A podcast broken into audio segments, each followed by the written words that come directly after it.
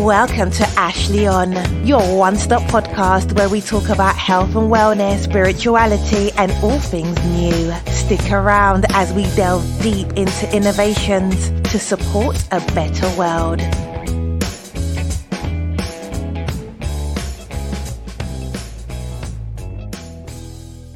Hello, everyone. Today's episode is with Melissa Nelson from South Bend Industrial Hemp. And Melissa is a pioneer in the industry. She's farming, and now she's created, uh, along with her partners, um, the first and largest uh, hemp processing facility in the Midwest in the United States. And hemp processing is really important because if you've read about or heard about um, the effort of using hemp for plastics or papers, um, then you know that there's something has to happen between the farmer growing it and the manufacturer creating the new product that is more sustainable. And that thing that has to happen is the hemp has to be processed. And that means the fiber has to be stripped into both the hurd and the bast fiber components. And those have to be refined in a manner that can meet manufacturing standards. And that right there is the big holdup um, that's really keeping hemp from becoming um, a really uh, revolutionary, um, sustainable option in the packaging industry is the lack of processing facilities like what Melissa has built. And so this is a really interesting episode. Um, just kind of build off of that. Some of you may not understand that hemp actually, every uh, ton of hemp uh, fiber it removes about 1.6 tons of CO2 from the atmosphere. So you're talking about a major impact, uh, something that's carbon negative, and something that can really clean up our world um, if there's enough uh, processing facilities out there that can be established, like what Melissa has done, in order to enable this industry to go forward. So I hope you enjoy this show. It's really exciting to talk to Melissa Nelson from South Bend Industrial Hemp. Have a great day. Hey guys, as always, this episode is brought to you by Packed with Life Tea. You know, I always talk about how much I love iced tea, and Packed with Life tastes fantastic. And I don't add any sweetener or anything like that. Just great tasting iced tea, packed with organic adaptogens, including the four key mushrooms lion's mane, chaga, cordyceps, and reishi. Of course, it tastes great as hot tea as well, if that's your thing. Um, and some people like to add a little bit of honey. But either way, no matter how you like your tea, you're going to love this tea, and it will boost your immune system, brain, lungs, and gut that's why it's packed with life. So get yours today at packedwithlife.com. Have a great day. Here we are. Yeah, no problem. Great to meet you. Thank you for taking the time, Melissa. Um, I just like to usually dive into these things, you know, and then if, if that's okay with you, we kind of get to know each other as we go. Um, Melissa Nelson is the uh, owner of South Bend um, Industrial Hemp, right out of Great Bend, Kansas. Is that cor- correct? Co-owner, but yes. co-owner. Well, um, how and why, right, into the hemp business? Let's just go right there first. Uh, it's it's fantastic what you're doing. Um, we'll obviously get into you know the the benefits of, of hemp to society and, and industry and all of that. I'm sure, um, but you know, from a more personal standpoint, you know, what's uh, what was the motivating factor for you guys? Yeah, so it actually started in 2019. Uh, we were looking for a way to diversify our farm. And I guess let me backtrack a little bit. Uh, South Bend is composed of myself, and I'm a crop research scientist, my husband, who's a fourth generation farmer here in Great Bend, and his brother. Um, who's also a fourth generation farm at Circle K Farms. And so they were looking for a way to diversify the farm. Um, I'm always looking for ways to diversify my uh, independent research company uh, and the clients that I work with. And so we decided to pursue the hemp route. In 2019, CBD was the hot market. So we put in um, 1,500 CBD plants. But our focus and goal has always been to expand the fiber and grain side of things. Uh, back in 2019, to give you scale, terms of scale, um, CBD was a 2.2 billion dollar industry. Uh, fiber and grain was a 200 million. So we decided to put 80 acres of dry land hemp in. We just wanted to learn more about it, how to grow it, what it needed, what insects we're going to see, etc. So as the season progressed, um, like everybody else, we got left with our CBD plants. Um, you know, holding the bag essentially. Right. And so I'm doing a lot of education and public speaking just on the importance of hemp and how it can be a positive impact to the community, et cetera. And people were asking me what why? Like where can i find good products etc we want to try it. And i just was really having a hard time giving good products that i trusted. So we launched our cbd line and became uh, fully integrated on the cbd side minus extraction which another kansas company does. So back to fiber and grain. We didn't have a, a, successful year on that 80 acres of dry land in terms of tonnage produced, but we did learn a lot roll that into 2020 We had 1500 acres again. We put 55 acres of fiber grain hemp underneath the pivot. And it just was we uh, we utilized all the education that we learned the year before on what not to do. Uh, our plants were 12 to 14 feet. Um, we launched our annual open house. We were doing a lot of public speaking and just basic education about hemp tours uh, etc well, uh, 2020 into 2020 rolled around, and 30 days before harvest, I called our processing facility that was going to take our fiber bales because we had a contract. And the guy said, I forgot to call you. Uh, I lost my funding. I have no fiber processing facility. And I'm like, how long have you been sitting on this? Like, how long did you what time? Yeah. So we started running the numbers, you know, because we had farmers watching us and saying, man, if we had a place to take this, we would. And I had manufacturers calling me saying, where are you taking this? Because we can't find processors to get it to the specs we need. And so we saw a demand there and a need. Mm-hmm. So we started running the numbers for a processing facility. We started looking at decorticators, um, which led us to Monte Vista, Colorado for Formation Ag that evolved into 2021 um, where we contracted over a thousand acres throughout the midwest. Very active on the public education front um, just advocating for the crop as a whole. We put we downsized our cbd grow just because the like i said that that's not our true love and passion. So we did about 250 plants on our cbd grow this year and then expanded our fiber and grain to 160 acres and then contracted the rest with our growers group. We've got farmers. Um, we want to help farmers get in at a level they feel comfortable. So we we started this group, and we basically supply the genetics to them, give them a blueprint of how to utilize the equipment they already have on their farm to be successful, and then we buy their fiber crop at the end of the year. So that's the short story of how we ended up where we are. So you give them the seed yeah. at the beginning? Yeah. Yeah. Well, that's great. Uh, amazing, um, amazing journey. And you know, it sounds like we all have similar experiences in terms of, of the ups and downs of the CBD market, right? it's just, um, just been one of those roller coaster rides. But hopefully, you know, the the complexity that comes with that is, you know, the regulatory um, side of things and and um, all of that, right? On top of um, you know trying to grow the uh, productive crop. So it makes sense, you know, to me in terms of why you would make that decision. What are you seeing from a from a, a manufacturer demand? You see, you mentioned you have manufacturers calling you. I mean, it seems like they should be very, very uh, interested in this, but uh, you know, it's obviously a limited. There's limited supply, and and I'm just wondering what, what how you're running into that and how you're dealing with those with that reality. Um, you know, we are experiencing a lot of the same challenges that other industries are experiencing in terms of workforce, et cetera. But the crew that we do have is very, very good. Um, I wish we could get our facility to running uh, 24 uh, 7. I wish we could have three shifts. Right now we've got two, um, and I'm hoping by you know beginning of first quarter next next year we're we're in that three shifts because the demand is there. Um, in terms of meeting the limited supply, we're creating a network across the Midwest and really across the United States, but specifically the Midwest to help meet some of these volume demands that and requests that we're getting and just figuring it out, you know? Mm-hmm. So incredible. Um, what you mentioned earlier, you know, that you went through some learning phases. Um, obviously that's you know going to be a big deal for everybody and and the learning in the midwest is going to be applicable to the learning in the north and the south but slightly different as well right?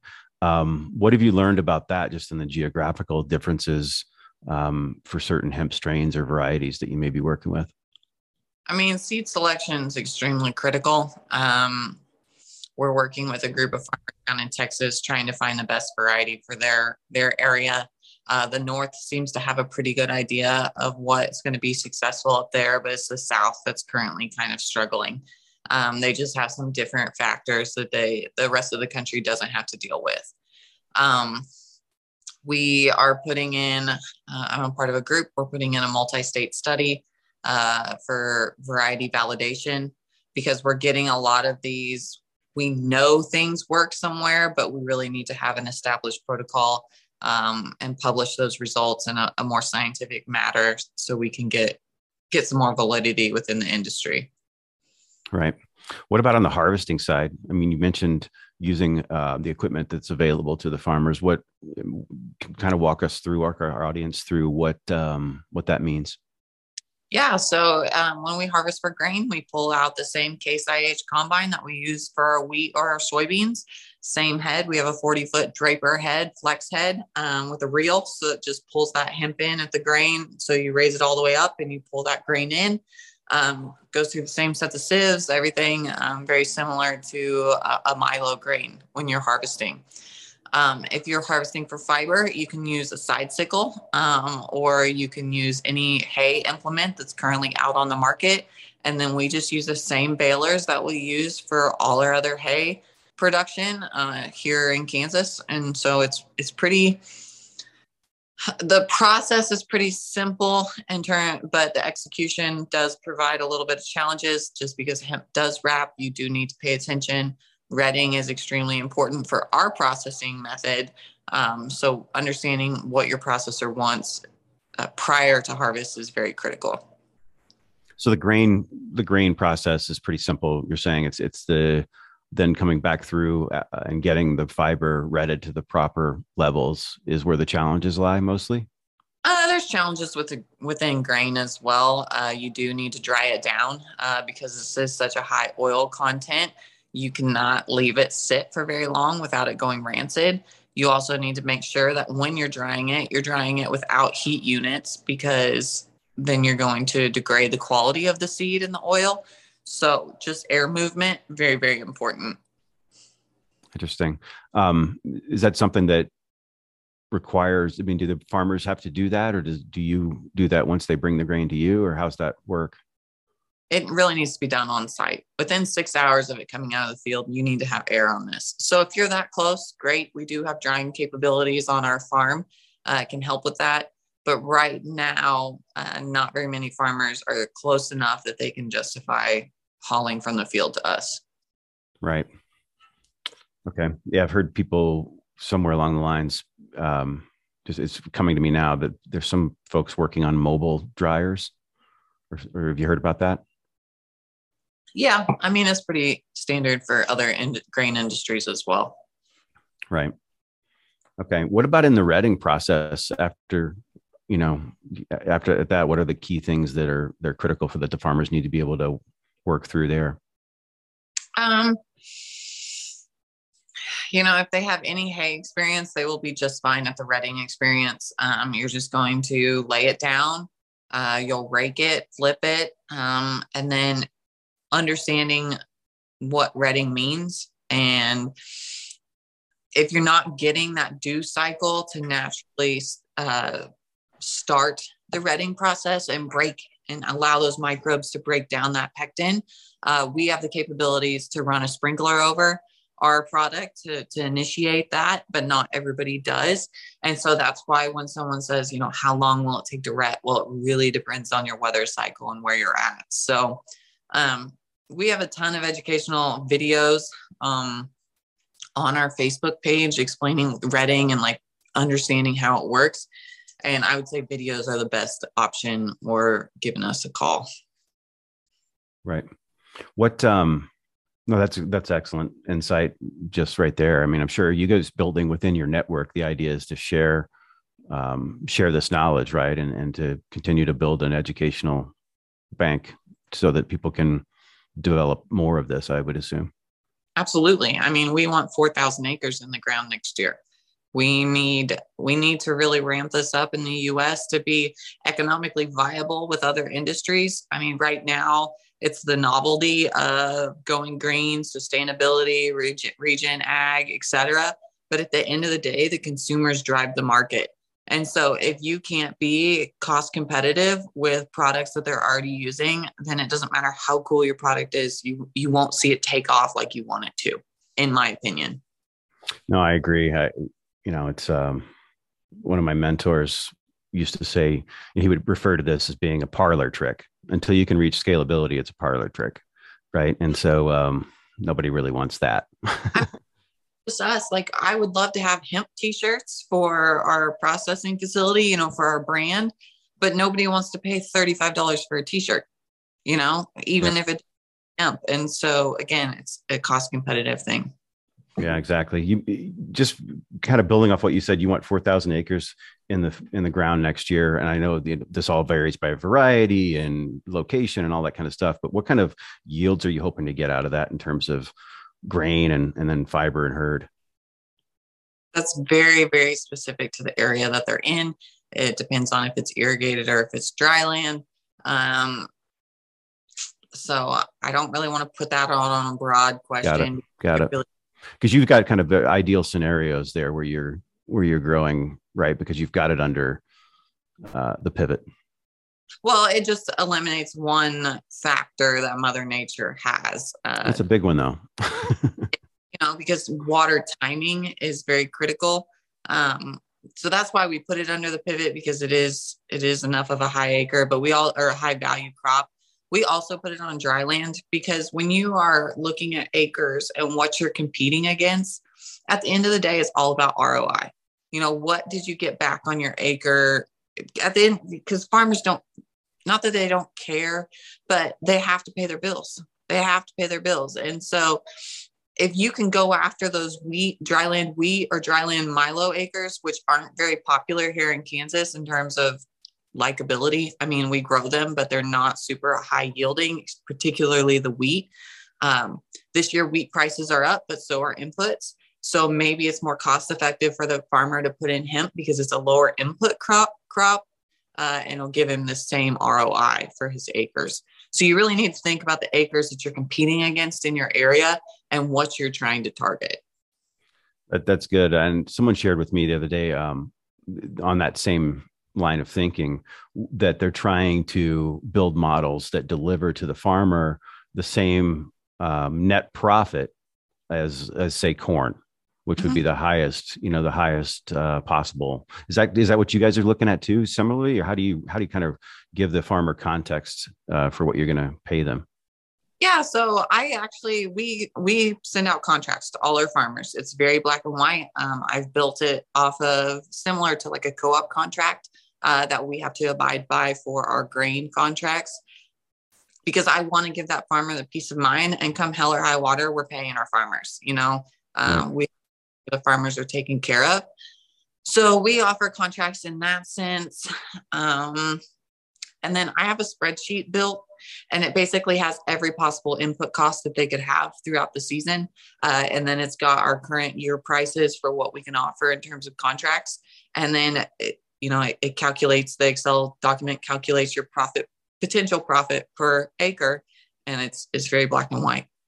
That's awesome. Very smart. Um, transparency wins, right? I mean, these guys have been burned on the CBD. Some of them, anyway, have been burned on the CBD front. We think it's critical for the success. Treat it like any other crop.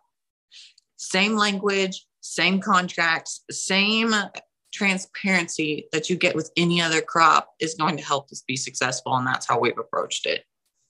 Right. Um, okay. Backtracking a little bit. One of the things you mentioned earlier was uh, the Formation Ag group and uh, the decorticating units that you guys have worked out. Uh, you know, that's a, really been a pain point in the industry. And I know a lot of people have tried different types of decorticating systems and failed. And, you know, there's been a kind of a scorched earth um, in a lot of ways around that whole process. And, um, you know, if, whatever you can share from insights, you know, with our audience, I think they'd be interested to kind of learn what you guys did and how you figured it out. well, who says we got to figure it out? No, I'm well, to this point, right? It's always continuing yeah. to be improved, no, clearly, but always evolving. And it's crazy because you know all of our growers grow the same variety, similar growing uh, techniques, etc. Because we want consistency coming through our facility, particularly for our manufacturers. Um, our model is built off of a network of smaller facilities. And the reason we believe that's a better output is because transportation is the most inefficient cost throughout this process. And so, if we can essentially bring the facility to where the acres are, same as elevator concept in a co op, um, we want to cut down on that transportation cost. So, while our machine may not be the biggest out machine uh, compared to, oh, still there? Okay. Yep. Compared um, you know the LaRoche and other other big items like the HempTrain. Uh, it, it fits our model very well. And are you guys going after both the long and short fiber markets? Or are you going after one or the other? We have the long strand fiber with our machine, uh, but we found that you can always make things shorter. Yeah. Uh, so competitive in the short fiber market as well. Yeah, awesome. Are you guys uh, as part of your network that you're building? Are you are you working collaboratively to kind of share as you build, you know, processes across the country, bring them into that fold and share that knowledge? Absolutely. I mean, it's it's a leap of faith um, because obviously it's not. We we think that it needs to have a local investment because we've seen this in the hemp industry time and time again or even in the conventional crop industry. If you're a transplant and you come into this community and say, This is what I want you to do and what I want you to grow, those farmers aren't going to take you seriously. So right. you need connection within the farming community. And we would love to see farmers invested in their own processing facility. And that's what we've gotten on two of our facilities that we're working to get up in 2022. They're farmer ran. They don't want to mess with the manufacturing and talk to the manufacturers and all this stuff. So I'll take that. I'll do that. Here's the specs you need to hit. Let's get these orders out the door. And then that way they can focus on what they love, which is farming. They can have a crew at the fr- processing facility, and I can handle all the back end work of, of the manufacturing specs. Awesome. Are, are you, um, what can you share about the customers? Like what type of demand? Like you, you mentioned you're, you're going after the longer fibers, right? That would seem to indicate more uh, textile type based uh, applications for your customer base or is that is that the fact or you have a really diverse mix across both hurd and fiber or how how are you seeing it right now? Very very diverse. I would say 80% of our customers are hurd customers. Large scale orders are hurd customers. We have a lot of fiber companies that are still in the r&d stages of things so they're buying product but it's at a much smaller scale with the potential to ramp up once they find what works within their their facility. Uh, we are not chasing test, textile grade fiber. Uh, you grow it differently. There's very little hurd production. Um, it's just a whole different ball game, and we just really don't see that as our niche within the industry. You know, it may evolve to that, but right now it's it's not where the market's at for us. I see. What are the uh, you know, we hear from a hurd perspective, obviously you hear about hempcrete, you hear about animal bedding, um, sometimes bioplastics. What, what other types of fields are you getting or seeing demand for in the industry?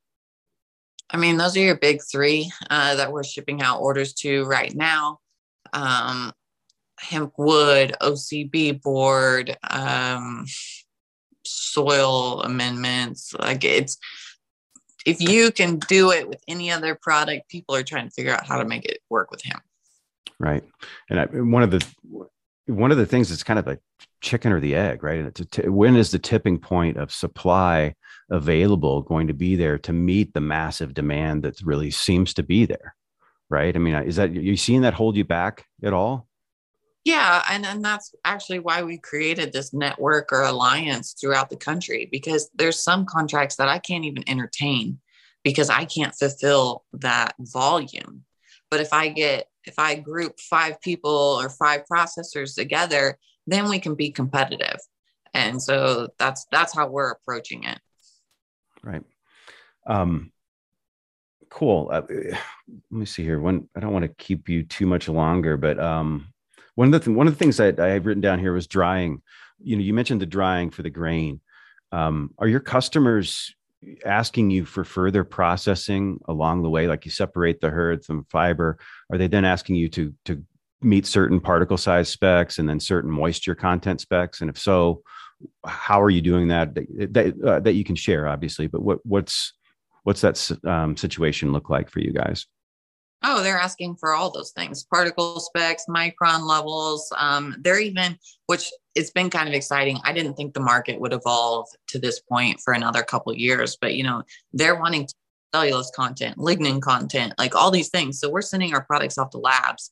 And because we had the foresight to grow the same variety, you know, we're going to continue to get similar, similar results to give the manufacturers comfort that they're getting consistency from their product. But these are already getting sent off to the lab. So, yes, there is very specific specifications. I think that is going to be the big thing about 2022. And I put a post out that was very well received about this. But in 2022, you're going to see a flood of subpar market or subpar product come into the market, and it's going to be for rock bottom prices. And there is a difference between grinding your bales and decorticating them. There, it just is. And you may not visually see it, but when you take it to the lab level, it's very significant differences. So, you know, it's just finding your spot in the industry, finding the price point that the co- competition and, you know, the competitors and the consumers are willing to take. But it's 2022, I think, is going to be a very big year. Well, that's great. Well, um, thank you very much for your time. Is there anything else you'd like to share? Anything I didn't ask that I should have, or anything that you'd just like to share? You know, that's you know philosophical about what you're doing. Uh, I don't know about philosophical, but I mean, if you want to watch, I'm very transparent in what we do. Uh, social media is like I'm very open on there. Um, follow our page if you'd like. You can see what we're doing on the day to day operations of the farm and the processing facility um, and just how we're trying to grow this industry. And if you want to be a part of it as a grower or at the processing facility or thinking of putting a processing facility in your area, reach out and we can help you get off on a, a good foot. Awesome. Well, um, I'm going to wrap this up. Melissa, please stay on and let, us chat a little bit longer, but um, let's just pause for a minute. And thank you very much, Melissa Nelson from South Bend Industrial Hemp out of Great Bend, Kansas, uh, co owner and uh, industry pioneer. Thank you so much, Melissa, for being here. Having me. Hey guys, as always, this episode is brought to you by Packed with Life Tea.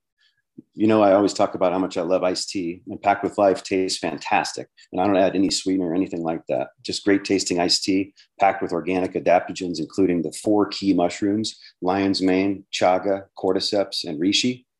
Of course, it tastes great as hot tea as well, if that's your thing. Um, and some people like to add a little bit of honey. But either way, no matter how you like your tea, you're going to love this tea and it will boost your immune system, brain, lungs, and gut. That's why it's packed with life. So get yours today at packedwithlife.com. Have a great day.